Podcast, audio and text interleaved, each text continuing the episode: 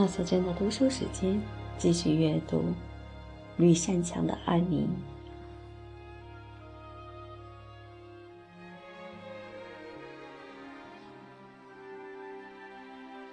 第二十章。出色的想象却出了毛病。春天又来到了绿山墙农舍。加拿大的春天美丽多变。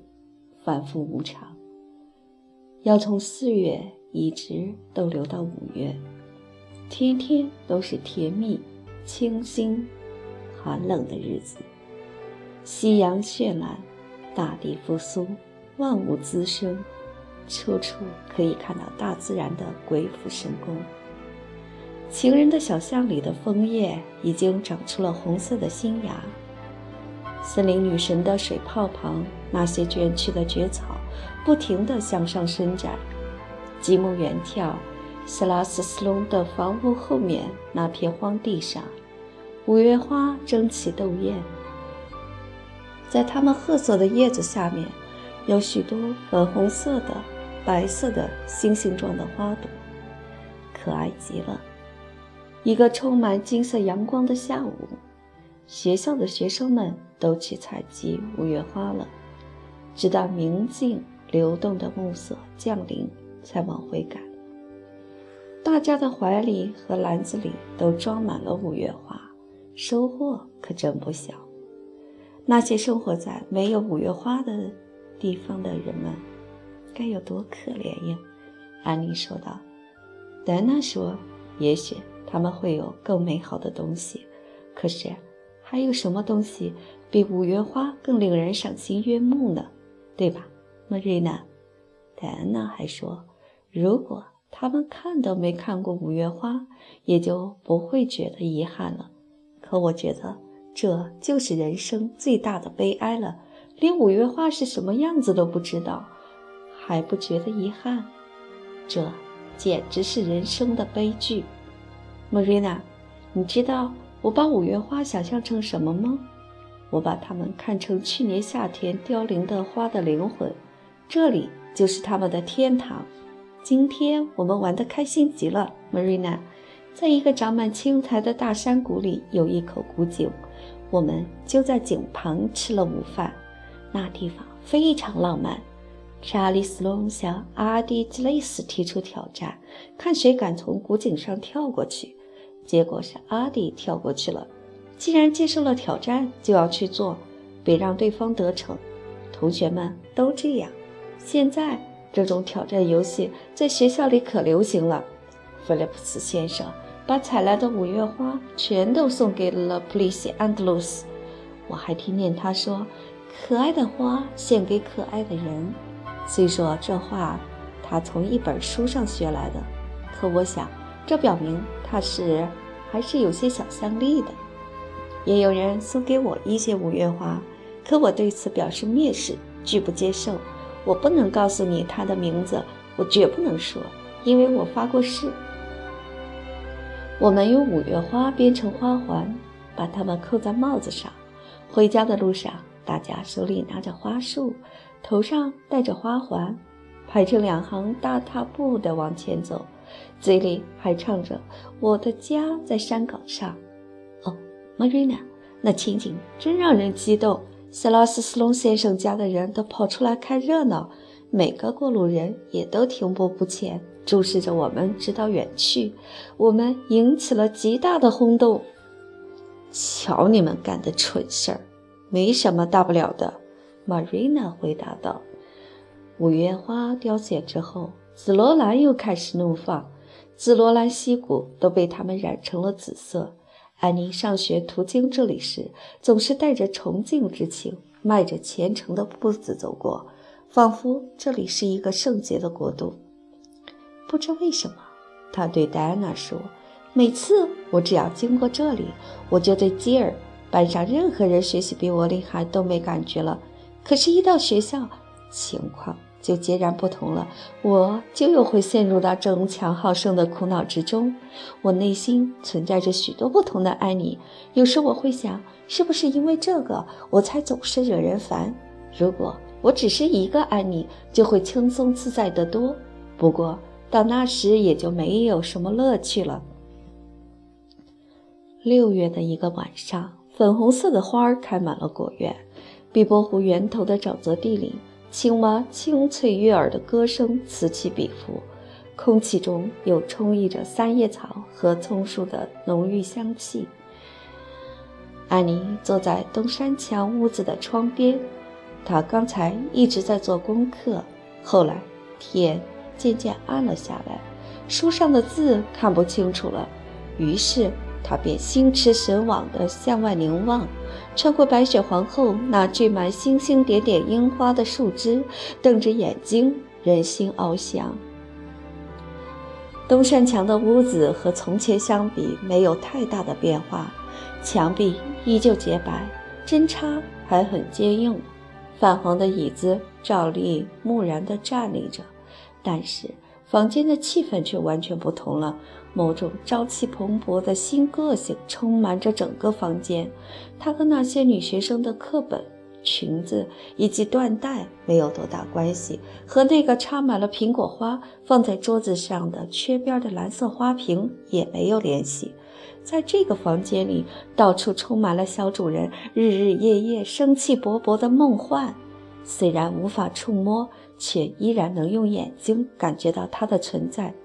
它编织出如同彩虹和月光般无比瑰丽的渺茫包纱，装点着原本平淡无奇的房间。这时，Marina 拿着刚熨过的艾妮上学用的围裙，轻快地走了进来。她把围裙搭到椅背上，坐下来，轻轻叹了口气。那天下午，她又开始头痛了。虽然疼痛已经止住，但她已是精疲力尽。身体非常虚弱了，安妮同情地看着他，真诚地说：“我要能代替你头疼就好了莫瑞娜。为了你，我会心甘情愿地忍受。你帮我做了不少事，能让我休息一下，已经是尽了力了。莫瑞娜说：“你好像进步了很多，错误比以前犯的少了。当然，你没必要给马修的手绢上浆。”而且人们都是在吃午饭的时候，馅儿饼放在烤炉热好了就取出来，而不是把它留在炉子里烤焦了。不过很显然，你总是不习惯按常理办事。头痛病总是使 Marina 的口气带着挖苦的味道。啊，真对不起，安妮后悔地说。把馅饼放进了烤炉之后，我就把它忘到了脑后，直到现在也没有想起来。怪不得吃饭时，我觉得桌子上好像少了点什么呢。今天早晨你叫我干家务活时，我还决心好好做，不再胡思乱想了。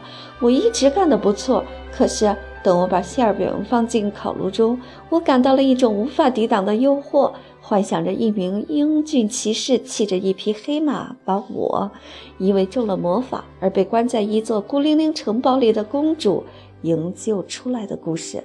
于是馅饼的事儿就被完全忘光了。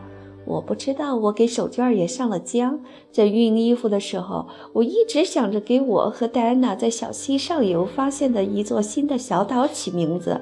那是个最令人心旷神怡的地方，Marina。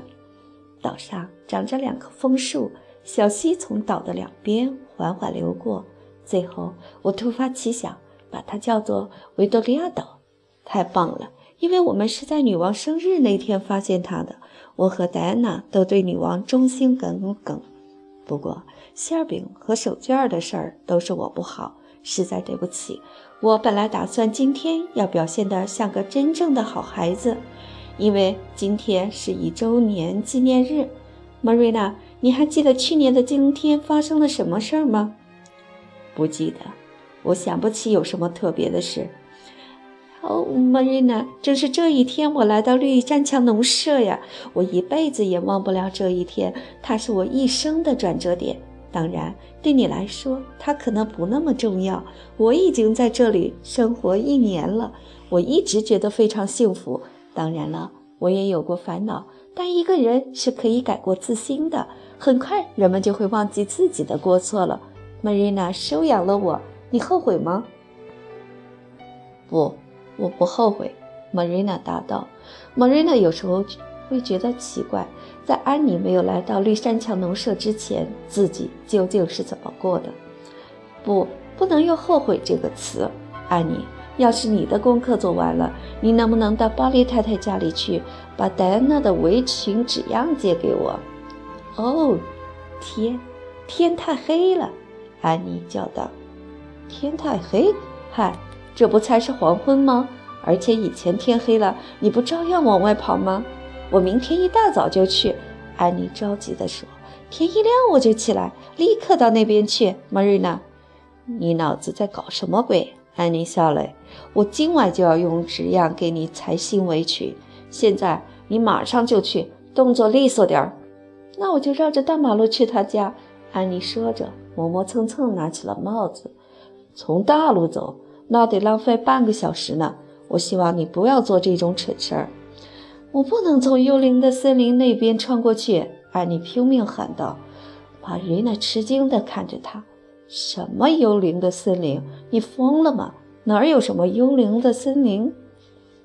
幽灵的森林就是小溪那边的云山林。”安妮放低声音说道：“瞎说，随便哪儿都没有这种地方。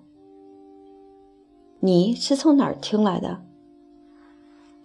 不是听谁说的，安妮坦白道：“是我和戴安娜想象出来的。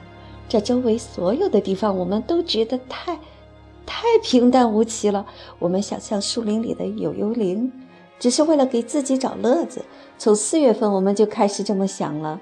幽灵的森林真是太富有传奇色彩了，Marina。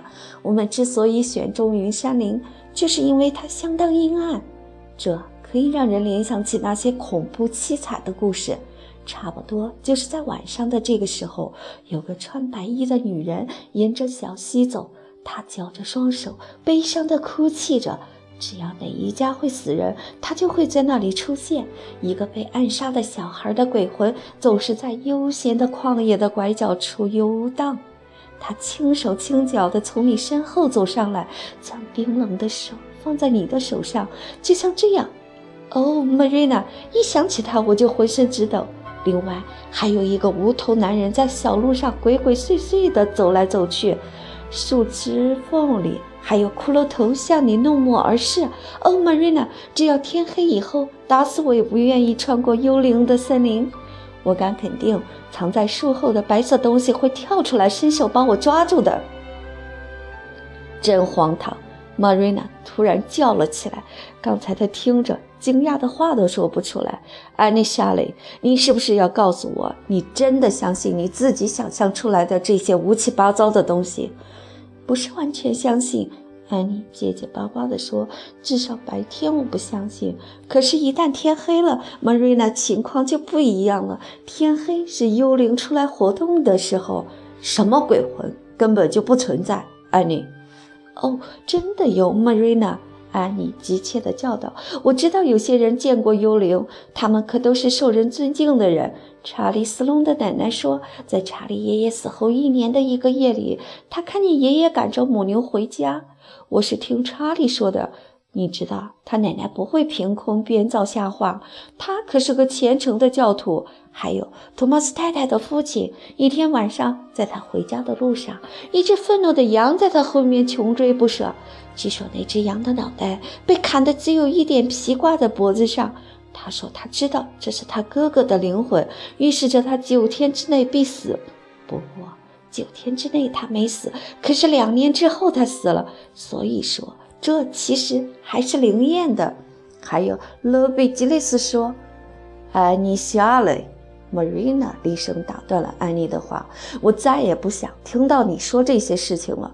我一直对你的想象表示怀疑。如果这就是它的后果，我是绝不会再让你幻想下去的。你现在马上给我到巴利家去，而且一定要从云山林穿过。我看也得给你来点教训和警告了。还有。”关于你脑子里冒出来的什么幽灵的森林，再也不要让我听见一个字了。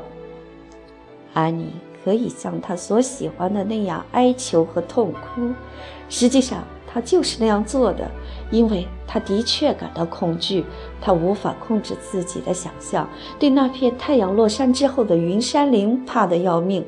但 Marina 丝毫不让步，她逼着这位畏缩不前的幽灵先知走下小溪，然后命令他一直往前走，走过小桥，走进哭泣女人和无头男人隐藏的阴森森的林子。